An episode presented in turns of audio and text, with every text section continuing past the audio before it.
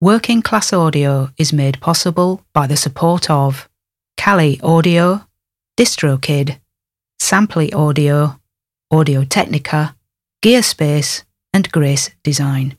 This is the Working Class Audio Podcast, session 347. Working Class Audio, navigating the world of recording with a working class perspective. Here's your host, Matt Boudreau. Thanks, Chuck. Hey, everybody. Welcome back to the Working Class Audio Podcast. This is session 347 you're listening to. My guest today is live sound engineer Becky Campbell. Becky does front of house for major acts like the Indigo Girls and the Commodores. She's also the owner of B4 Media Production, where she produces corporate events, festivals, and live shows all over the U.S. She also freelances, teaches. She's got a lot of irons in the fire, and I'm really happy that she's here to chat with us. So, Becky Campbell coming up here on the Working Class Audio Podcast. Grab your coffee cups, friends. Let's talk about leaving room for your imagination. I don't want to sound like the old guy in the room, but I am the only one in this room right now, and uh, I am old. So, um, kids, when I was your age, where am I going with this? Well, let me read you this quote from Albert Einstein Imagination is more important than knowledge, for knowledge is limited, whereas imagination embraces the entire world, stimulating progress, giving birth to evolution.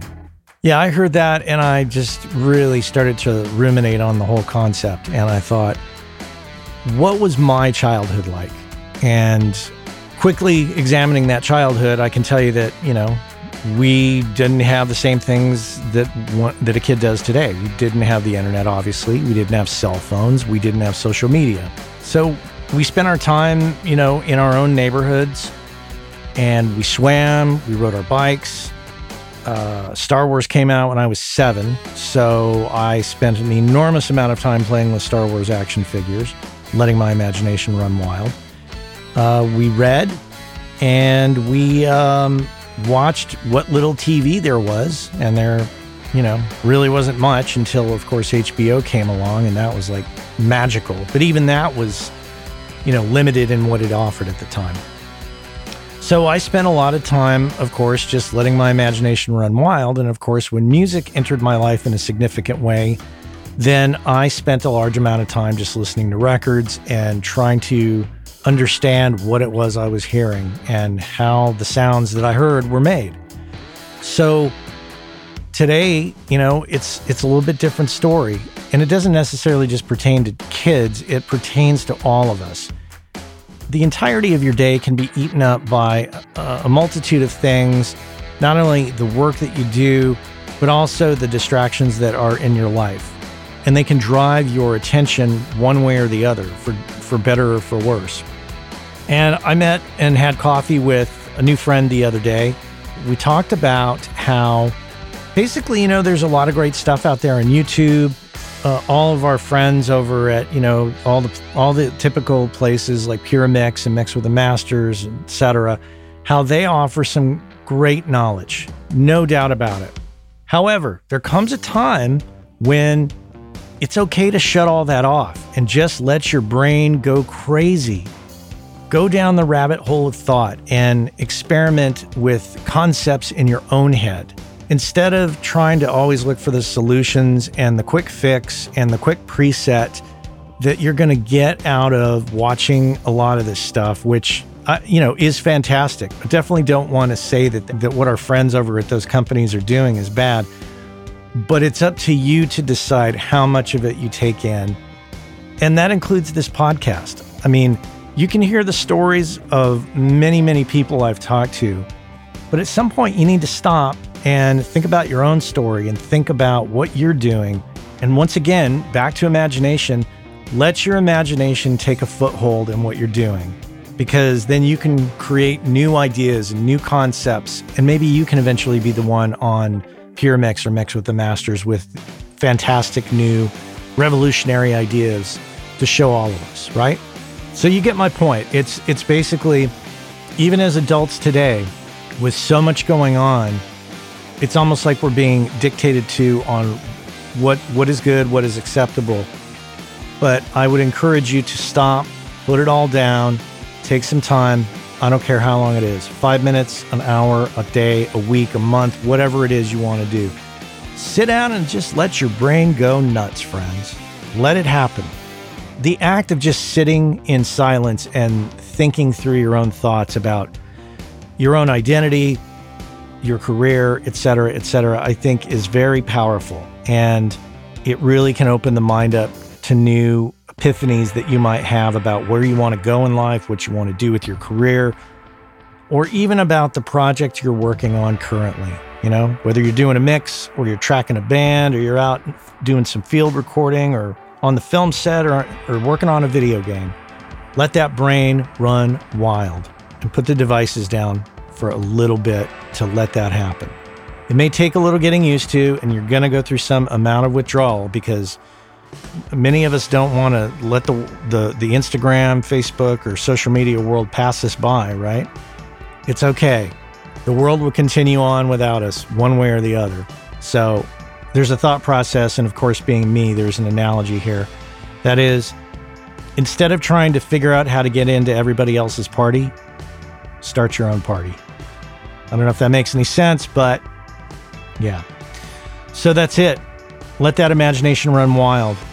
Stop the input of information and start generating your own information out of your own brain and just see what happens. What's the worst that can happen, right? You come up with a great idea. That's my rant. Thanks for listening. Most of you already know about Grace Design and have known about them for years. Uh, they've been around since 1994. It was started by the two brothers, Michael and Eben Grace, who still run the company to this day. And you already know that they make incredible sounding products for us all. What you might not know if you don't know them is that Michael and Eben are two of the nicest people on the planet, easily approachable, very knowledgeable. You might have met them at a trade show and experienced this. Without a doubt, it's one of my favorite companies out there in the world of pro audio. You m- might have heard me a few times talking about the Grace 908 Atmos controller. I think the most elegant solution, if you're going to be doing Atmos, that is the best solution out there, as far as I'm concerned, hands down. And prior to that, I was using the Stereo 905 controller for many years. Not only that, but most recently, I've used their 108 mic pre's to do the Room 219 combo jazz record that you might have heard me talk about. The point is, is that they check all the boxes for me. They're incredibly nice people. They make incredibly great products. They're located here in the United States in Lyons, Colorado, and employ a number of people. They're the epitome of a small business here in the US, and I just love that whole thing. So, if you are in the market for mic preamps or instrument preamps or monitor controllers, this is the company to check out hands down. If you don't know about them, go to gracedesign.com, check them out, and if you're in the market for any of those products, you absolutely have to consider what they offer because what they offer is superior build quality and sound quality. And those of you who bought their products in the 90s that are still using them, you know exactly what I'm talking about. So check them out, gracedesign.com. I know the business of audio is a frustrating one sometimes. The audio part's pretty pretty fun, but it's the business of it and the career part of it that's a little challenging to many of us. I can completely empathize with that and if you thought to yourself, God, I wish I could talk to somebody about this, you can do that. You could talk with me about it. As a matter of fact, you can book me for a coaching and consulting call over Zoom very simply. Just head on over to workingclassaudio.com. If you click on the menu button at the top of the menu, there is a link that says Coaching and Consulting with Matt. Super simple. Click on the link, book me in for an hour on a Zoom call, and we will discuss your particular situation and I will help you get refocused, re inspired, and figure out what is the best path forward for you. If your situation requires a little more extensive conversation, we can absolutely book a series of calls and, like I say, get you focused and get you moving forward. I've been there, and when you don't have anybody to talk to about it, it's a little frustrating. So head on over to workingclassaudio.com, click on the menu button, and book yourself in for a Zoom call with me. And we could sit down and chat, coffee's in hand ready to tackle the business of audio together. Let's get to it. Becky Campbell here on the Working Class Audio Podcast. Hey, Becky, welcome to the podcast. Hey, thanks for having me, Matt. Yeah, my pleasure. Where are you talking to us from? Vero Beach, Florida. And it's raining, right? Oh, yeah. That's what it does in the summertime around here. It's hot and sweaty and sticky and rainy. It's great for outdoor events. And is that where you live or are you just there right now for a gig? No, that's where I live, actually. Okay. What would you say that you do? What is your job title? I'm a front of house engineer for touring acts, and I'm also a production manager. And who are some of your clients that you typically deal with on a regular basis? I'm out with the Indigo Girls right now, actually. And then I've also uh, worked with the Commodores and freelanced with pretty much any act that's come through Florida the last 20 years. So if, if you've stopped in and done a one off, I've probably met you. Ah, uh, interesting. And do you work at a series of venues there, or is there one venue in particular? I do. I work at quite a few actually uh, in Florida. Uh, work for the city of Orlando as an A1. So anything they have major events like a Christmas tree lighting ceremony or Fourth of July fireworks ceremony or any of those things, I usually A1 those for the city in their amphitheater downtown. And then I work at a little tiny theater in Stuart, Florida that has tiny little acts come through, probably about a 300 seat venue. Really cool, little old refurbished place. And then I also work at the King Center in Melbourne, Florida, which is an IATSE house. So I do my union stuff through them. I was going to ask, is the work you do union based? Some yes, and some not, because Florida is not really a you have to be union kind of deal. It's a right to work state. So I do have my union card, but I can work anywhere as a freelancer. As a union member, do you get any kind of pension in later years? Uh no. Okay. I I mean I don't yet. I just started doing that maybe 5 years ago. So okay. I don't I don't know that that would be Is that in your future? Yeah, yeah, if I've saved enough up to even afford like a month worth of rent, you know. Okay. Okay. you know. so let's go let's go to the beginning. Where did you grow up? I grew up in the Upper Peninsula of Michigan. Oh, the UP. About an hour from Canada. Yeah. Right on. I have some listeners in the UP. What? And my wife's from Michigan, so. Yeah, come on, go blue. Yeah. When did audio come onto your radar? Were you a teenager or was it did it come later in life? I've always been into music. I've always been a huge listener of music. My dad and all my uncles were big fans of all music, 70s and festivals and things like that. So they would go out and party and have fun and come back home and bring me records and tapes and all of those things. And I, I remember as a little kid just sitting with headphones on, listening to like Jim Croce and America Three Dog Night and stuff like that and just fascinated with harmonies, even though I didn't even know what those were. And like, how in the world do they make the sound? And how do they, you know, and asking my dad questions and he'd kind of pick it apart for me and let me know. So I've always kind of been into music. Every cassette player I had, CD player, I ripped it apart, put it back together, tried to figure out how it worked, you know, and I could make it work and I could add more speakers to it if I wanted to and do all, I always fiddled with stuff like that. So I think it's kind of just always been with me. Mm-hmm. But I never really, I didn't go into school for it until I was 25. So hmm. I messed around a lot in my early 20s and, and was kind of a screw up and kind of saved my life, I think, a little bit. So, what were the steps that led up to you doing it professionally? I did go to school for it. I lived in Florida at the time and uh, enrolled in Full Sail at 25 and thought, you know what? I'm going to go be a roadie and see what that entails, you know, and then got my hands on some gear and instantly was like, yep, this is it.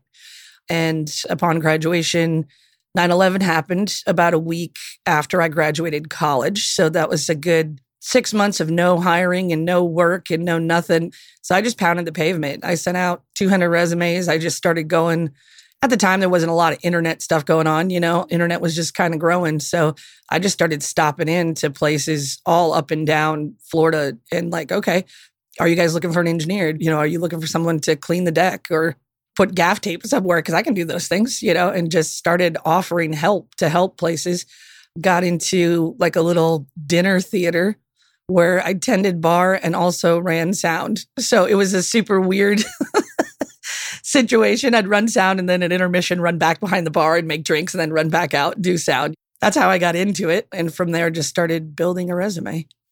What do you think, looking back on that time, what were the crucial things that you did to build that resume? What were you doing actively to try to grow your presence as an audio professional? I think just that, saying yes to everything that somebody asked me to do. And some days great things came out of that. And other other days I wish I wouldn't have said yes, you know. But I think I just started building by networking and meeting people as much as I could and then just offering to help. Hey, I'll do this for 200 bucks, I'll do that for 250 or whatever, you know, and trying to attach myself to the people that that were really experienced and knowledgeable and willing to teach me as well. A couple guys in the Orlando area, I ended up working in a house of worship, following a guy around for about a year as his A2 and he would not let me touch his console, but he would let me do everything else. And I'd sit there during services with him with a whole rack of gear, like to the right of me, and just study these compressors for like hours. Like, what are they doing? And watching them. And he would answer any question I asked. So I didn't think I was learning a lot at the time. But by the time I took over his position, I didn't have questions. I knew exactly what I was doing. I wasn't afraid of the board, I wasn't afraid of the gear. It was a training that I wasn't expecting that I got. And so it seemed frustrating at the time for a year to just kind of follow this guy around. and then we were right across the street from a production house and an install house. So we'd go over and have coffee with those guys and they'd be fixing speakers or soldering something or whatever. And at any time, I could ask them questions or they would say, Hey, do you want to learn how to build this rack? And I'm like, Yep. So I, I learned a whole lot of stuff just by being around and just hanging around different people. Is your experience with other audio professionals or people in the industry that supports all of that, such as the people you mentioned doing installs, building racks, did you find that they were on average more open to offering advice or teaching or mentoring? At the time, yeah, the guys that I ran into were, which was really cool because I know the experience for most women hasn't been that case but they just kind of took me under their wing as like their little sister hmm. and just taught me everything that I could I could think about. I mean, yeah, they were were are all of them are still around. Uh, they're all awesome. I can still call them at any time. You know, I still do some install stuff with some of them, and we cross paths often. So yeah, we're all still friends. It's they're still mentors of mine. I can still call and ask any question, and they're great. They're amazing. What would be your advice to others in a similar position when they encounter some of the people in in this industry which at first glance I think tell me if you agree with me on this.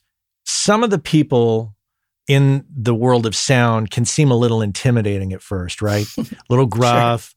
You know, the guys maybe they got big old beards and and they look a little gnarly and but at at the core a lot of them are just super sweet people who are really yeah. always willing to help. But what would you what would you say is your advice to those coming up who are intimidated by asking questions and getting involved? One of the things that that I've always found which is real helpful is to kind of partner with somebody else on stage or wherever you're at that maybe is has more of an outgoing personality if the questions scare you to ask.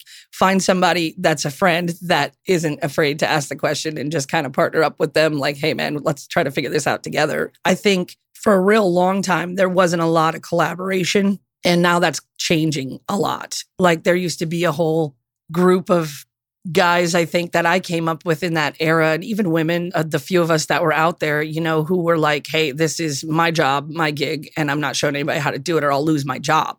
And that was kind of the mentality for a lot of years. And I think I've seen that change a lot, you know, where it's like, hey, I'm going to work myself out of a job and give you that one and I'll take another one. And I think that collaboration is now becoming like like a thing you know that's we're all trying to pass down the knowledge and share on zoom and i think i think that being online for covid has really helped that too just kind of break off that old mold of we're not sharing our secrets and our toys you know Yeah, that seems to permeate throughout not only the live sound world, but definitely in the studio world too. Like it used to be that way. People were very proprietary yeah. and they didn't want to share any knowledge. But it, I've seen that change too on, on the studio end of it. Speaking of which, did you have any desire to be in the studio? I did when I first started out. I think it was the pop bands and the boy bands and all that stuff were just coming out when I got out of college. So like Backstreet Boys, NSYNC, you know, Britney, all those guys. And they were a lot of them out of Orlando. you know, and the hmm. whole Disney scene and everything. So we had opportunities to jump in studios and listen and just kind of observe. So I went and did that for about 12 hours one day and heard an artist sing off key for 12 hours. And um, I was like, no, I don't want to do that. I, I don't ever want to spend that much time hurting my ears. And so I was like, well, maybe I'll try the live soundtrack instead of recording. And then right same week, I actually went and did a little festival with somebody and I was like hooked. I'm like, yep, this is live sound is it for me. And you know, if they sing bad for an hour and a half, it's over and I'm good. I've always been intimidated by live sound. I've always felt more Really? comforted in the studio because I just have control over everything. And in the live Mm. sound environment, it's a little it's a little scary.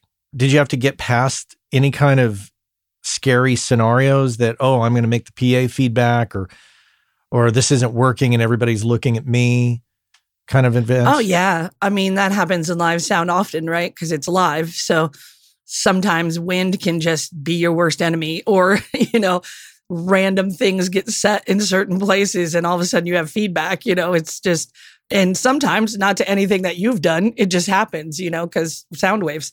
But I love that part of it. I love that trying to control the live beast and trying to figure out what makes everything work and not work. You know, as some of the case may be. I've fallen on my face quite a few times, you know, and been embarrassed and wanted to crawl under my console and all sorts of other things, you know. But I think that just, for me, that's a driving force. If something goes wrong and I can't figure it out, it's a, okay, now I have to figure out what happened and how it works and how I can prevent that from happening again. I learned the hard way most of the time. That's just kind of been my MO for most of my life. So it works well in live sound. yeah, I guess it's you you have to fail and and and do things wrong to to really learn your lesson and get really Yeah. good at it, right? Yeah. And I think that's where you build troubleshooting skills too, which is essential in live sound for sure. At any given moment, something weird could happen. And it does. So it's either that defeats you or it makes you better. And I just kind of decided a long time ago it's going to make me better. At this point in in the timeline that we're talking about, when did you get to a point when you were making a living or at least paying the bills? I would say I was probably five or six years into freelancing and working at houses of worship before I was like, okay, yeah, I can pay the rent without a roommate and I can pay for car payment and that kind of stuff. You know, I felt like I was making grounds and strides. You know, I wasn't getting phone calls to do like the little gigs anymore. It was more like, hey, you are the A1 and what's your rate? Instead of we're going to pay you 200 to come out and do this. People Right. started asking like what my rates were and things like that. So I think it was probably five or six years into it. How did you, or if, if you're not comfortable answering that, maybe giving advice to those who don't know how to set their rate, whether they're an A1 or an A2? And we should actually talk about those distinctions. Sure. I think, well, for me, I just ask. I still do when I'm doing a project or something. You know, I have a pool of people that I ask, like, hey, man, what would you charge to do this? Because each city is different too, in each state. There's not like a across the board, like in live sound anyway. There's an average from like 250 to 450 to do a day gig or whatever, but it also depends. Are you production managing that and front of house? Those are two jobs. So are you getting paid for that? Are you just the A2? Are you a stage tech? There's kind of different tiers, but it's not written in stone anywhere for sure. But I think it's a it's a matter of checking in with your people and saying you're not overshooting the client and you're not undershooting yourself either. I think that's a big big deal a lot of people do when they first come out and they're like, "Oh, I'll do this for a $100." Well, then that I, I could get on a soapbox about this. That like undercuts other people that are trying to do this and maybe have been doing it for a year already and they deserve the 250 now this guy out of school or girl out of school is coming and saying i'll do it for free or i'll do it for $100 that's not that doesn't help the industry it doesn't help other people so to be able to communicate with each other and just ask like hey what did you do or how much would you charge for this you know i think we're all pretty much in the same ballpark but we've got to talk about it more Now, I've discussed this with former WCA guest Matthew Ruffino, who works over at the Today Show. He kind of explained a bit of the the roles A1, A2 then, but I'd just be curious to hear about it from you and to just kind of reiterate it to the audience. to me, an A1 or front of house engineer, usually A1 is like the term broadcast people use, you know, but front of house engineer is what they use in live sound. That's the person that is running the console for the act. That's the main audio engineer. And then an A2 would be the assistant or the person that's assisting them, whether that's on stage and you're assisting a monitor engineer, you're probably putting batteries in packs and labeling things and making sure the artist gets the pack on them and their headsets the right way or their handhelds the right way or everything's labeled and laid out and gaff taped down and all of those fun things. You get to build mic stands and push gear and all the fun stuff. So that would be the difference between a monitor, front of house, or A1, A1 A2. Is it a long road from an A2 to an A1 position for a lot of people? Some people, yeah. Some people just love, I mean, I love doing A2. I still do it in, in some of these little theaters because it's fun to me. But I was probably maybe eight or nine years before I was doing the main gig in houses. I would always tech and I went into monitor engineer position first, which is taking care of the artist on the stage and making sure their monitors or in your monitors are working well and you're running the show for the artist. And then I went from there to front of house, which uh, I never really wanted to do front of house. I didn't feel like that's where I was supposed to be. I was really good on stage. I knew the A2 position on stage well too, so I could do both. Hmm. And then the first time I got out in the house and mixed for the audience, I was like, oh, here we go. this is cool. Yeah. you know, it's it's like the dream come true, right? So, so and then I realized, oh, there's a lot more I need to learn. So it's it's always I don't know, it's kind of where you feel the most comfortable, I think. I know A2s that have been A2s for 25 years because they just love it. That's their favorite thing to do. Is there a big salary discrepancy between A1 and A2? A couple hundred dollars. Yeah. Okay. Mm-hmm. Which is interesting because the way you explained it, doing all the running around on the stage, maybe doing monitors, to me, to me, that's a lot of hard work. Yeah. And it's a little scarier when you're dealing with monitors because I used to work at the Fillmore here in San Francisco when I first moved to San Francisco. And just watching the interaction between the artist and the monitor engineer at that yeah. venue was a fascinating and uh, an interesting display of human behavior and how it can go really, really bad. Yeah, you have to have a level of patience as a monitor engineer that I would say I, I only possess every once in a while. yeah. And in the age of in-ear monitors, it's a little more dangerous, is it not? Just because you could you could really screw somebody's hearing up. Yeah, totally. Totally. Yeah, you're you're working on in-ear monitors, but the monitor engineer also wears in-ear monitors at that point. So you're not going to do anything that is going to hurt your livelihood in your ears, right? So right. I hope whoever's doing in ear monitors is also wearing monitors. Let's put it that way, because you're going to be safer mm. that way. Are there difficult aspects to each job that that you still find difficult? Yeah, I mean, I think it depends on what you know and what you don't know. I'm I'm going into different venues and houses every night. We don't carry our own PA, so you know it depends on what the configuration of the PA is and what kind of the box is. And you go into one house, you've got a d&b rig in the air and JBL front fills and some off-brand sub because that's what that venue could afford. And you're like, holy crap, how do I make all this sound good? that can be challenging mm-hmm. and it can be crazy. Hopefully, like I'm advancing shows right now for the fall and I'm ha- I'm running across some of that stuff right now and just asking a lot of questions like, okay, hold on. Do you have this set up in an EQ? And those are challenging rooms for me and challenging days mm-hmm. Just because it's not all cohesive and it's not all done right, you know? So it's it's it's a challenge to get all of that talking and sounding really good. And some days mm-hmm. it's just throw your hands up and do the best you can and say, hey, that was a rough day and tomorrow will be better. Well, and, and uh, you're talking about when you're advancing shows, are you talking about for the Indigo Girls or just for anybody? For anybody. Okay. But, yeah. Because I was going to say, so the Indigo Girls, you know, they're legacy act mm-hmm. that's probably playing a certain level of venue. So I guess, you know, it can only be so bad, but it's still like challenging either way. Yeah, yeah, definitely. There's some venues that are even like the greatest ones in the United States that tons of people play in, that the PA is just not hung in the right spot. There's nothing mm. you can do mm. about that. And like some of us on the road, we talk about it. We know what the venues are, and you do the best you can.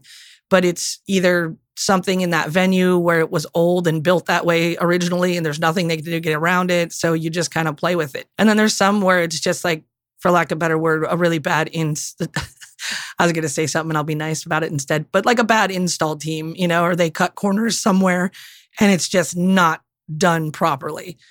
I mean, I, I will throw one under the bus because it's a friend of mine and, and everybody knows this venue, but like Thomas Wolfe in Asheville, North Carolina has had a weird hung PA for a lot of years and they just fixed it. I'm super excited about it because oh. we're ah. going to be there sometime. And, but they're in the backyard of d&b and they had a d&b rig, but it wasn't hung right. But it wasn't d&b's fault and it wasn't the venue's fault. It was the way the venue was designed originally. They couldn't put a hang point in the right spot.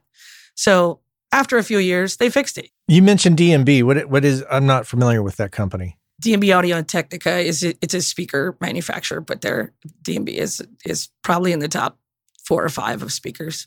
Ah, shows you how much little time I spend in that in that area of, of the audio profession. Our live people would know. Yeah, yeah. Okay. it's kind of like when I interviewed former WC guest Mark Kilborn about game sound. Game, the game sound people were like, "It's clear this guy doesn't know what he's talking about, but he's asking good questions." So, thank you for for clarifying. Yeah, no problem. So, do you bring things with you like racks of outboard gear or particular mics to get across as much of the sound that the artist you're working with wants to get across? Yes. Yep. So, we carry all of our own everything except, I mean, we have consoles and everything that we carry. The only thing we don't carry is PA. So, right down to cables and mic stands and everything, we carry all that. Oh, okay. So, just to be clear, you actually do use your own consoles. You're just depending yep. on the venue's arrays and and monitor system and Yep. So we do fly out like one-off dates too and you know smaller like private concerts and things like that too. When that happens sometimes we don't bring our own gear. So I'll have to advance the show and ask, "Do you have this certain type of microphone or this or that?" And then we have extra microphones that the girls specifically use that we will bring with us on fly dates and like a little rig that we can pack and fly with for in ear monitors and things like that. But I will have to work on whatever console is in the house. So there's times when I've walked into a venue and I'm like, crap, I haven't worked on that console in 10 years. like I have done forgot how to do, you know. And to the house guys, knowledge, like I'm I'm excited sometimes to meet the house guy and see what their knowledge level is. And hey, can you teach me in the next 10 minutes and refresh me on this console?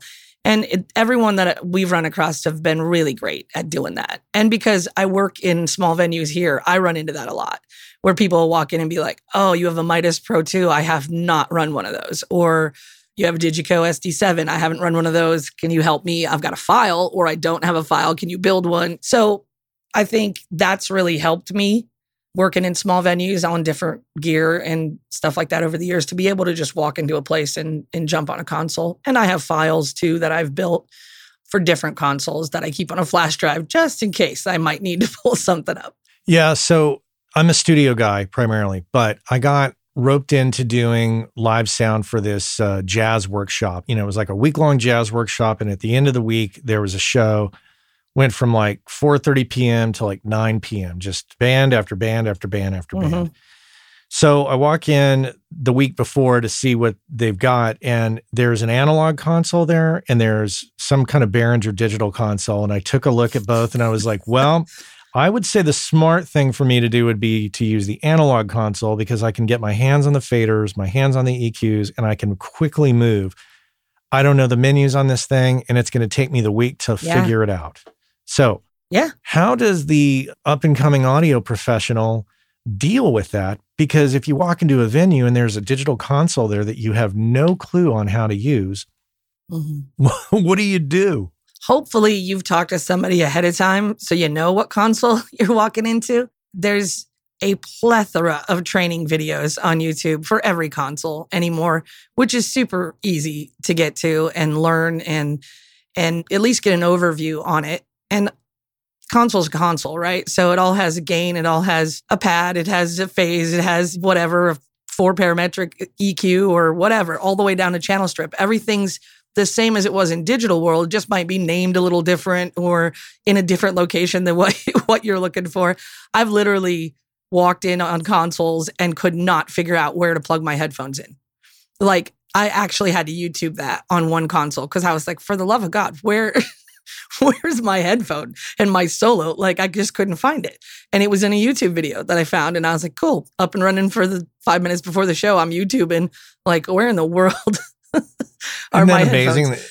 that, that we we can do that nowadays? Yeah. Uh, so the luxury Yeah. of that. and and then you know use your use your resources i mean if you got a buddy who runs sound call them ask them like hey do you have any idea how to run this on a digico or text them you know if they don't know can you refer me to somebody who does there are a ton of production resource houses all over the us too that are really cool about if you call them up and say hey i've never run a behringer x32 any idea how i do it they're going to say, I got one and you can come in for an hour or whatever and play on the one in the shop. I do that stuff a lot just to refresh my mind and call somebody in Orlando and be like, hey, man, I just did that a few months ago before I went back out because I hadn't touched a console in a year, over a year. So I was like, hey, man, I'm heading out. Here's what my console is. I put it on Facebook. Like, does anybody have access to a Digico SD10? And I got four or five hits like, yeah, man, you can come up to the studio or you can come here. You can, okay, cool. And I think you got to reach out. You got to go after it. Read the manuals. Do all the things to get well versed in in where you're going. It's too bad there's not a virtual way to do that, like an emulation of a console on a web page where you can go and say, "This is how you route this to this," and you could virtually push a button. Most of the digital consoles now have an offline editor that you can download from the website and do that, and you can save it as a file too on your flash drive. Oh. That, that's what I do when I'm I'm building shows. I did this show once, once again, getting roped into things, saying yes. A friend of mine, another former guest of the show, Ben Bernstein, he reached out and he said, Hey, there's a live stream event in San Francisco for this guy, and I'm spacing on his name, but he he played guitar with uh, Roger Waters of Pink Floyd. So I said, Well, okay, I guess. And he goes, Well, I picked you to do this because I knew you wouldn't screw it up. He kind of he gave me the good old friendly pressure there. So I show up to the uh, I show up a day before the gig. We go over the console. It's like uh, I think it's a Midas, multiple menus. We take the input list. We figure it all out, and I'm like, okay, okay, cool, I got it. It's all set, no problem. I come to the gig. House manager says, "Hey, did you get the new input list? Because everything changed." And I just like I could feel like my heart just hit my stomach and all the blood rushing out of my head, and I was like. No, I didn't get that. But I should probably go over that. And it's I had to on the fly just quickly like you have to as I'm sure you would agree in those pressured situations you have to calmly just be a clear thinker about Mhm. signal flow and you just can't panic otherwise you freeze up. Yeah. That's that's actually great advice. It, it took me forever to learn that. Like, hold on a minute, pause, take a deep breath. When something weird goes wrong, it feels like the entire world is sitting on you, and you're just like, oh my gosh. And time is like, yeah, you've got ten minutes till someone's on stage. So I try to remind myself, take a minute, just take a minute to get your headspace back in the right spot. And like you said, think signal flow. You know how this goes, right? How it goes in, how it comes out, what process it goes through to get to your channel, all that stuff. So take a deep breath and just, you got this. I learned it in the studio when, you know, there's a band and I can't get the patch bay to work and I'm calling the studio owner going back years. So I had to take that experience and relay it to this most recent experience and just go, okay, everything's going to be okay. Let's just figure it out. So, Yeah.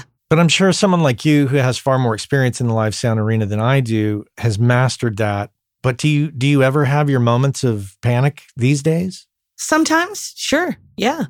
When something goes haywire, I had a show actually like a month ago where all of a sudden I just lost all my inputs. I was right in the middle of sound check and I lost all my inputs. I'm like, I have no idea to this minute what that was. But I just called up to the stage real quick and I said, Hey, can you hold everybody? I'm just going to reload my file and see. I've got some weird stuff, like some weird anomaly going on out here. It was like I just lost all the patch for some reason. So I just reseated the cables and recalled the show and it came back. And then I was nervous for the next three hours that that was going to happen during, Mm. during the actual show, but it didn't. And that's okay. Yeah, that was a really weird one. But, you know, stuff happens. Hey, our friends over at DistroKid have created the DistroKid app for Android, which allows you to do some key things such as check your stats from Apple and Spotify, edit release metadata, upload new releases, and a host of other features. And remember, WCA listeners get 30% off your first year at DistroKid. And if you just head on over to workingclassaudio.com slash WCA30, you can follow the link, get your 30% off, and be off to the races. So check our friends out at DistroKid and make sure and get your 30% off by going to workingclassaudio.com slash WCA30. About a year and a half ago, I signed up for Samply.app and I have to report back and say that I'm completely thrilled with it and it's working out quite well. It gives me the ability to upload mixes and masters to the website and provide a super pro looking interface for my clients. They can drop comments in the timeline. They can listen on any device. They can listen to it in high res. And if I want them to pay for the mix or master before they download it, because of the Stripe integration, I can set that up. There's also Dropbox integration, which allows me to quickly create a folder in my Dropbox, which automatically syncs with Samply, makes it much more simple. You should check it out for yourself, but there's a deal to be had. So use the code WCA20. Go to samply.app or samply.app, use the code WCA20, get 20% off, and you'll be off to the races. It's a fantastic tool that I think you're going to enjoy and will definitely make you look a lot more pro when you're delivering files to clients. Skip that whole business where you send it to them over Dropbox. That looks totally amateur at this point. Use samply.app and use that code WCA20, and I think you're going to be really thrilled. Samply.app. Check it out. At this point, how long have you been doing front of house? I have been doing front of house about 20 years. And you say you like doing both A1 and A2 jobs, but what's your preference? What's your favorite? I would say right now my favorite is front of house. Yeah. yeah. I could see why. That's that's thrilling. I know this is a silly question, but is there an A3 position? They would probably be considered an AV tech or your your patch tech or okay. or someone like that. So they patch everything on stage and make sure it's all taped down and that would be your your tech position. Are you in the practice of recording the shows that you you do front of house for? Some of them, yeah. It just depends on what the artist wants. You know, if they don't want it recorded, then I don't really bother too much about it. If I've got time, I'll throw up my DAW and record just for my own purposes to listen back and just I do that every once in a while just so I check myself and see where I'm at cuz you do the same show every night night after night after night. Sometimes you can get a little lazy or I can anyway and just kind of ride it. So I want to stay sharp. I'll listen back and be like, "Oh, you you missed that. You missed the beginning of that intro or your reverb was a little too wobbly or whatever." And I do that just for my own purpose to stay sharp. But if we are recording like for an album purpose or something like that, you know, usually I'll have redundant recording capabilities, you know, and and different things and then that's all kind of in a rack somewhere and I just have to make sure it's ready to roll. Let's talk about probably not a fun topic hearing protection and longevity in the business. Mm. Do you have any thoughts on that? I have a lot of thoughts on it, especially the older I get. I'm appalled a little bit by some of the stuff I'm hearing lately where people are just really running things way too loud. It's 135 decibels for your concert. Like, that's loud. That's dangerously loud. If you're standing in that for sound check and then two hours of show that's probably four hours you're standing there and you're creating hearing damage for yourself. And that concerns me for a lot of engineers coming up because they have that mentality of, oh, yeah, louder is better, bigger is better, you know, which I love loud music. I love to feel it in my chest. I love to hear shredding guitar at the top peak of my hearing. But even if I go to a live show, like I always bring earbuds with me or hearing protection and I'll listen for the first hour or maybe the last hour and I'll put hearing protection in the rest of the time because that's even if the live show would sound better that way, I'll keep the 15 dB pad in my ear for my career. Yeah. Uh, it's worth it for me. Yeah. And I'm sure that it's inevitable that you will go home at the end of the night when you lay your head down on the pillow. There's going to be a little bit of, you know, some kind of tone mm-hmm. you're, you're gonna you're gonna hear. I know that those of us who've been in in the world of audio for a long time have it in varying degrees. Mm-hmm. So does anybody ever complain, hey man, it's just not loud enough. You got to turn it up? Yeah, there I mean, some people will. Mm. I take complaints a little different. I think because I worked in houses of worship forever and everyone likes to complain there about the volume. houses of worship are a little more vested in everything sound wise and video wise, you know, and everybody thinks it's part of their deal to tell you what to do. So I got complaints for quite a few years in places like that and just kind of took them with a grain of salt. So when people come up and say something in like a live show that they've bought a ticket for, I usually try to pay attention to that because it could be something that's legit. I had one a month ago where this guy from the left side of the field came up and he was like, you know, your delay tower back there sucks. And I was like, oh, okay, thank you. And uh, he walked away. Well, there happened to be a tech in the front of house with me. And I said, could you just run back there and listen just in case? And then he radioed me from back there and he said, it's not on. And I was like, what? Because it was on during sound check. And so he's like, hang on, I'll check it out. And someone had stepped on the cable and pulled it out. So that guy was a legit complaint. I wasn't back by the delay stack, so I didn't know you know, but to be able to send someone out there and check it made the experience for everyone out in that left side of the far field much better. Had I have just taken that as a sound complaint and not done anything with it, that would have been a horrible experience for that whole side of the field. So wow. I think there's a little bit to investigating complaints and then some you learn over time who's legit and who's not, right? and who's just complaining for complaining's sake. So yeah. I try to take it how it is, just with a grain of salt and and investigate if I can. Hmm. Interesting. Let's talk a little bit about the business side of it. Over the years, I'm assuming that you kind of developed a financial philosophy of how to maintain a standard of living for yourself and one thing that we talk about on this show is like some people just they get their money and they immediately go out and spend it on new gear or go into debt over the gear. In your particular case, as a as a as a live sound person, I guess that you know the gear is already there. So, what would be your advice to other live sound professionals about money management and how to maintain a, a strong standard of living, or at least have longevity? I feel like in the last 10 years, I've probably learned that more than I did in the first beginning uh, of it. You know, in my 20s and 30s, I was pretty much like everyone else, like, let's just spend the money. And as you get older, obviously you start thinking down the road, like, oh crap, I don't want to be 85 and welcoming people to Walmart. So, you know, let's get let's get this cracking.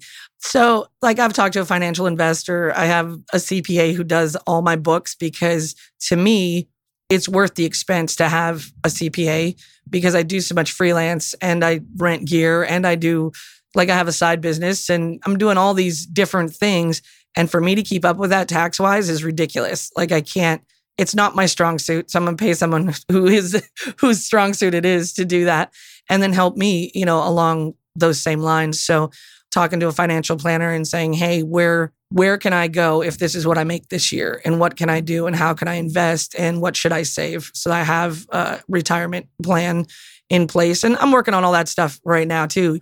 So it's it's kind of an ongoing process for me as I'm learning as I go but talking to other people in the industry and how they've done it and what they're doing. And we're in a weird industry that doesn't really teach people that. And it doesn't have this like net, you know, like, hey, you can have an IRA and you can do this and you get, you know. So I think the more we talk about it and the more we learn from one another, it's really going to help. Yeah, yeah, for sure. One of the things that I learned from from my tax person is setting up a solo 401k which I guess the way it works is, is you have your own you have your own company, right? Because you mm-hmm. know, I'm sure you have what's the name of your company? B4 Media Production. So B4 Media Productions, you're an employee of that and mm-hmm. you can do employee contributions and you can do B4 Media contributions to this solo 401k something I encourage everyone to investigate or a- ask somebody who's more financially qualified to really get into the weeds with this. But yeah, that's one of the things that I've learned over the years is to have that or have a, um, there's also a SEP account, a self-employed pension, I guess is, is, is what mm-hmm. SEP stands for. Yeah, it is interesting. Uh, financial literacy for sound professionals in general is definitely something I think all of us should be talking about. And I really am glad to hear you say that because it's a bit of an unknown for a lot of us. We just think, yeah, hey, I like sound. I'll do live sound. I'll do studio sound. I'll get gigs. But where does the money go in the end? Yeah. And what happens when your hearing does start to go? What's your plan for that? I think that's stuff that people don't talk about a lot in our industry. Like eventually you do get old and your hearing does go away, like your eyesight. I mean, everything else, you know, it's like the rest of us, right? We start de- deteriorating at some point. What's your plan when that happens? You know, are you just out of a job at 60, which is fine if you're set up financially? And if you're not, like, what's your plan for that? And I think our industry has never really talked about that kind of stuff. And we're starting to. I think the pandemic has been a real big eye opener to a lot of people about that too. I mean, I know for me, I was like, holy crap. Yeah. I'm so glad four or five years ago, I got a CPA and I started doing some of these things because I was able to make it through the last year and a half without being completely broke. You Oh, know, and great. I'm not I'm not in a great financial place right now coming out of it, but I'm not horribly. I mean, I'm not bankrupt. I didn't have to sell my company. So those are huge things when some of my buddies have had to do that. So it's it's hard, but I think talking about it is definitely helpful.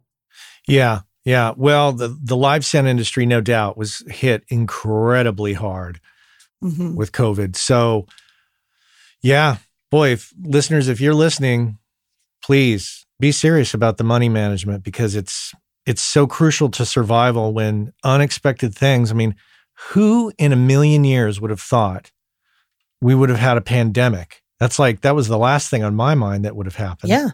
Yeah, me too. Speaking of which, a good transition, health wise, on the road as an audio professional, there's a lot of temptation to eat like crap on the road, I'm sure. so Oh yeah. Eating well and exercise, you know, it's it's hard to maintain that focus. Is that something that that you think about or or focus on at all? Or is it is it a challenge or I'll be honest with you, I haven't really thought about it. I'm a giant foodie and I love all the weird food and the good stuff in the every little restaurant you can think of everywhere. But, you know, as you get older, I started like looking into that too. Just like, oh, holy crap, you know, I'm a certain age and way up in my 40s now. And it's like, have I been taking care of my health? Uh, Am I taking care of my heart? I've never really been one that's like going to go out and do a lot of heavy drinking every night. I don't drink on school nights. That's kind of my that, that's kind of my mo because I did in my 20s and I did it all the wrong way and my body paid for it a lot. And so now I've cut that out, you know, where it's like you guys want to go out and party tonight? Nope, my day off's not tomorrow. So I take care of that because it takes care of my ears, it takes care of my heart, it takes care of my lungs and my liver and whatever else, you know, and I need that to keep going. So I also uh, added some yoga in last year, which was something I hadn't done. I've always worked out and lifted weights and stuff, but I see a chiropractor regularly. I go to a masseuse regularly. Those are the things I do to take, take care of myself. And then instead of getting the burger, I get the salad or whatever. And I just kind of started changing that a lot. Like we do a lot of smoothies for lunch, which I'm great with because I'm usually working during lunch and setting up a console and a good old healthy smoothie with my protein shake, you know, so my muscles stay good.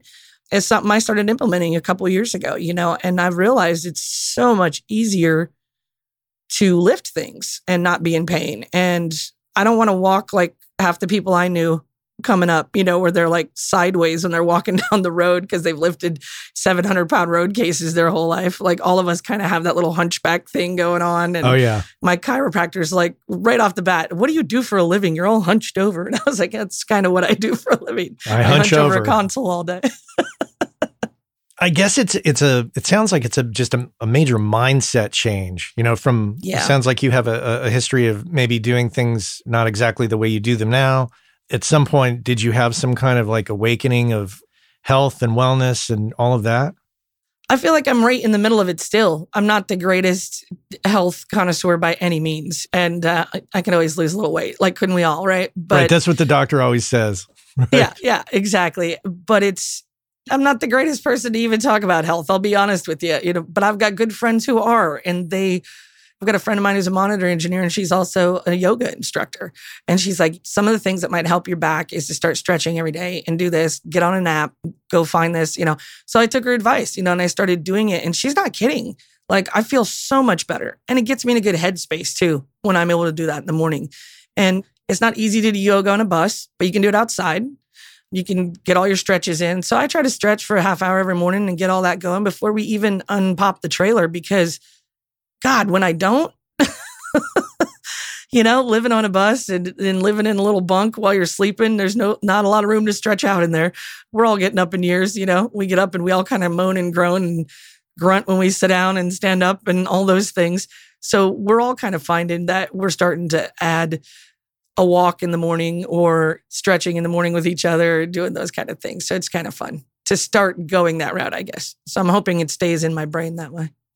And we're almost out of time, but I do want to talk a little bit about work life balance with you in terms Ooh. of, you know, I, I realize COVID has played a major factor, but generally when when things are rolling and, and the work is there, how do you handle relationships with significant others or friends or family without burning yourself out or without upsetting everybody around you?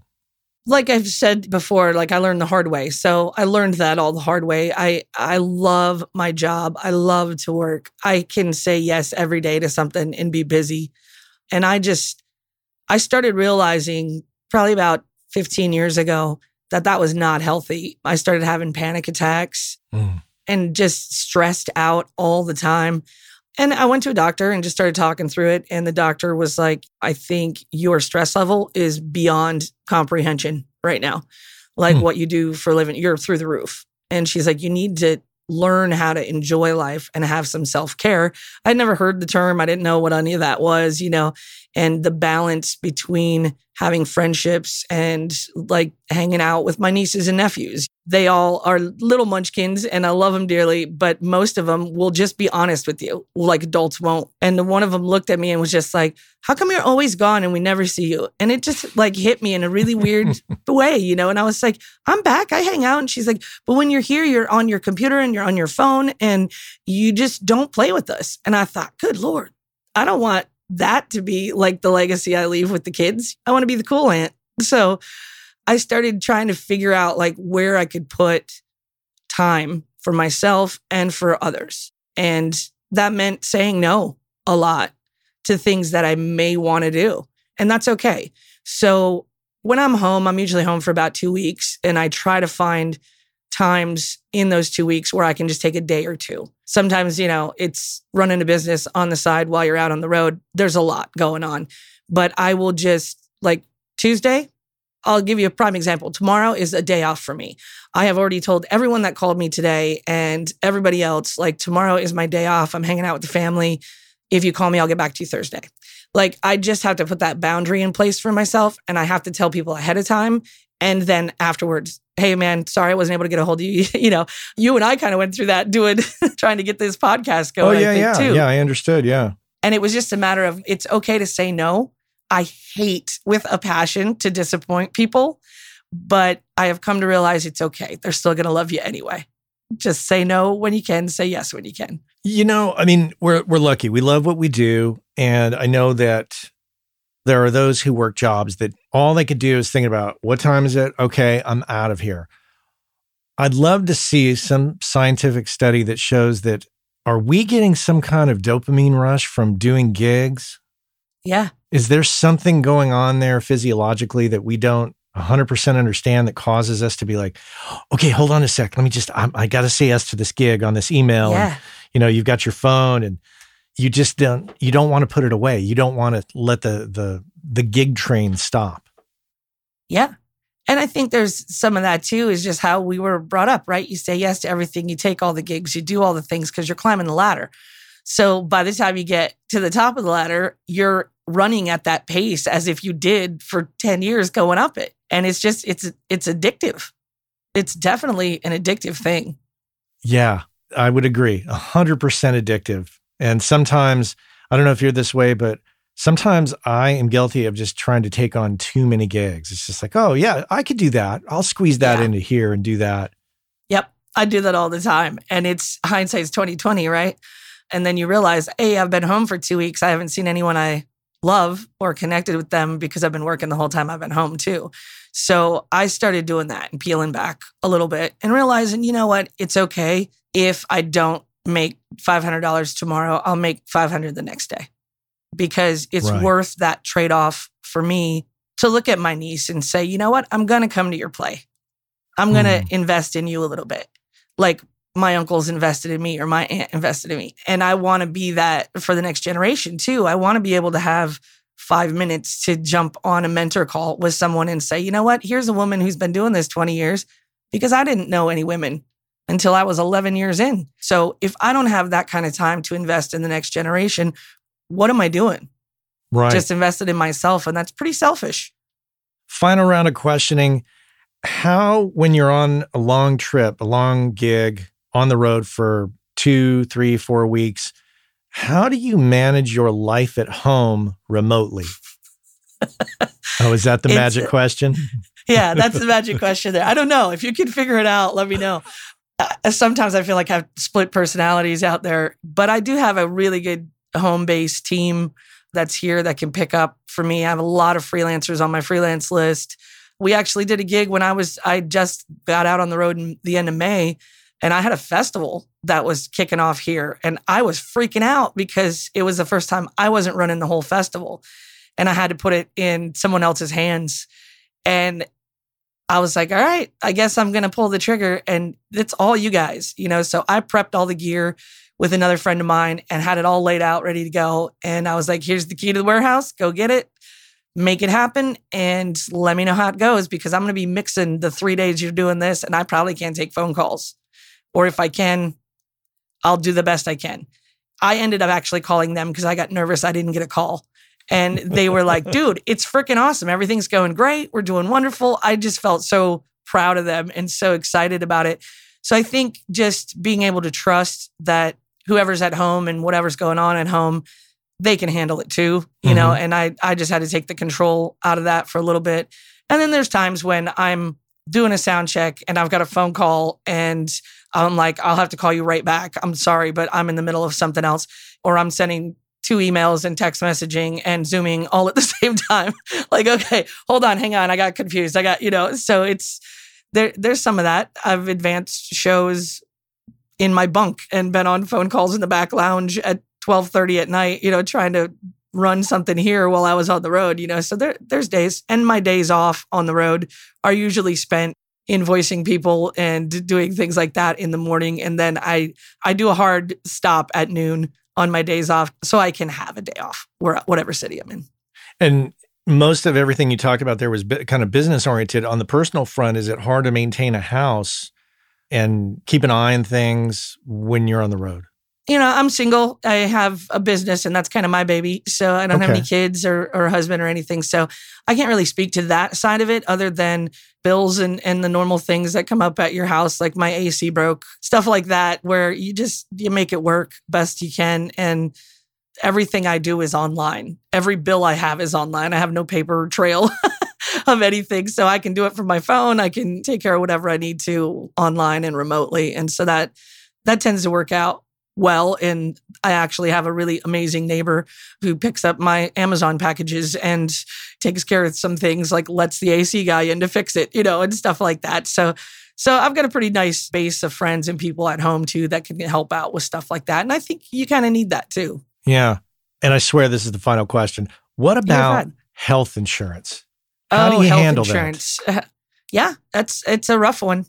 I'm fortunate enough that I own a business and I'm able to get a health insurance break through stuff like that and employee break. But for years, I haven't had health insurance. I mean, I, I went 14, 15 years without health insurance because self health insurance is really expensive to do Hmm. just by yourself. And and when there's no business, even Affordable Cares Act sometimes is pretty steep when you're climbing the ladder in our business. It's not worth it for some people or they just can't afford it. And I can't blame them. I couldn't. So I think that's a man, we could talk for hours about that. It's That- it's hard. we could you do know, a whole it's to podcast about health insurance and audio professionals. Yeah. I pretty much pay everything out of pocket now. I don't go through insurance because it's it's pretty much the same for me. Either way. Wow. Well, where can people find out more about you? I am all over the internet. Becky Campbell. It's B E C K I E if you're looking for me. Um, Facebook, Instagram, Twitter, all the places. And B as in the letter B, and then four is in the number. Media production, all over on there too. Excellent. I'll include links in the show notes LinkedIn, wherever else. in case people want to, you know, investigate or reach out or, you know, have a comment Yeah. or whatever. And then I'm also uh, chapter head for the Sound Girls organization. So you can find me through soundgirls.org also. And, oh uh, yeah, all of that. love Sound Girls. I'll definitely put a link to that. As we were talking about before the call started, we were praising uh, Karrie at Sound Girls for her efforts.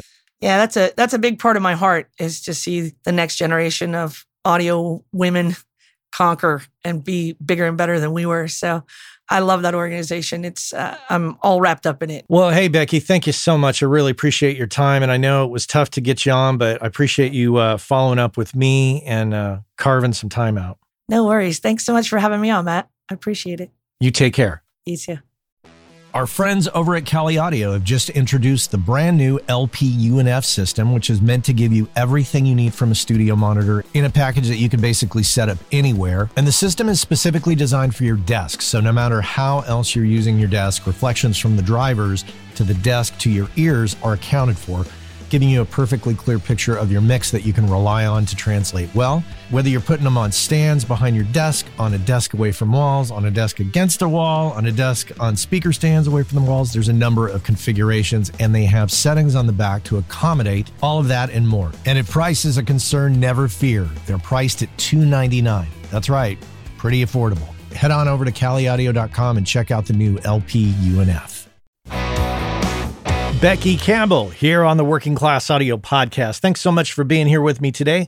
Remember, if you like the show, you know what I'm about to say. Head on over to iTunes, leave a five star review, or write something up kind of nice. You know, if you're a longtime listener, I assume you like the show. So do us a solid. Head on over there and write something up that your parents would approve of.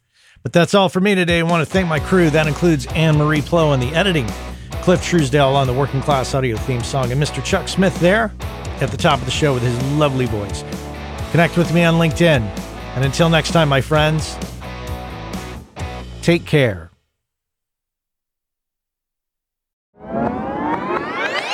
Hey, I know many of you are aware of this, but for those of you that aren't aware, Working Class Audio sponsors the forum over at gearspace.com called Audio Life. And quite simply put, it's a place where audio professionals can go to talk with other audio professionals about things other than audio gear, including life hacks, work life balance, health and hearing loss. You know, if you want to talk with other audio professionals who can identify with what your lifestyle is like and how it relates to things going on in the world outside of audio, this is a great place to go and check out. So head on over to gearspace.com, check out Audio Life many of the same topics that we discuss here on the show on gearspace.com. So check that out.